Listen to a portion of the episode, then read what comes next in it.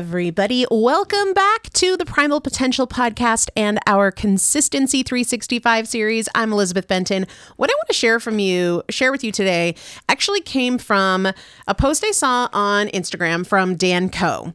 I'm always interested in what he has to say. He posts a lot of thought-provoking ideas, and this one really landed with me. He said, "The only thing more painful then pursuing the highest version of yourself is not pursuing the highest version of yourself."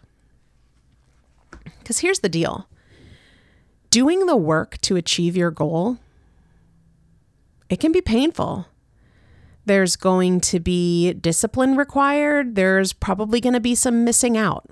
I would say there's definitely going to be some missing out.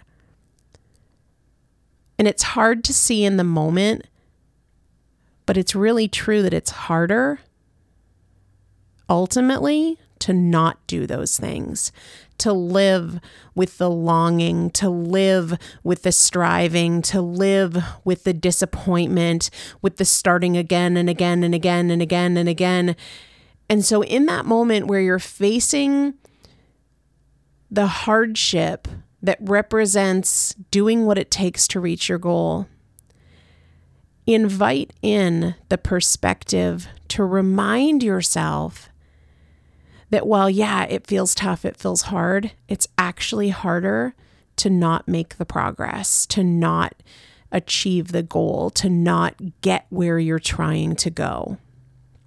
And, you know, I've really seen this to be true so many times in my life. Getting out of debt, for example, it was not easy.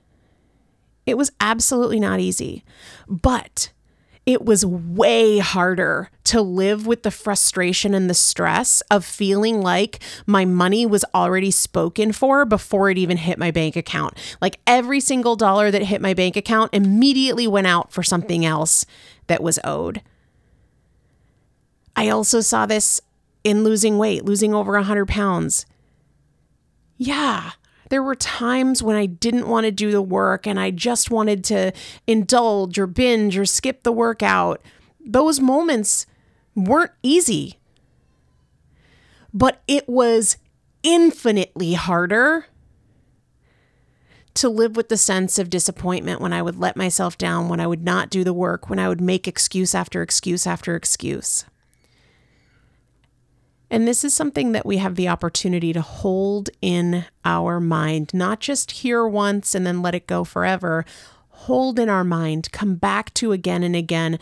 Make this be the default way that we think about things. The only thing more painful than pursuing the highest version of yourself is not pursuing the highest version of yourself. We'll see you tomorrow.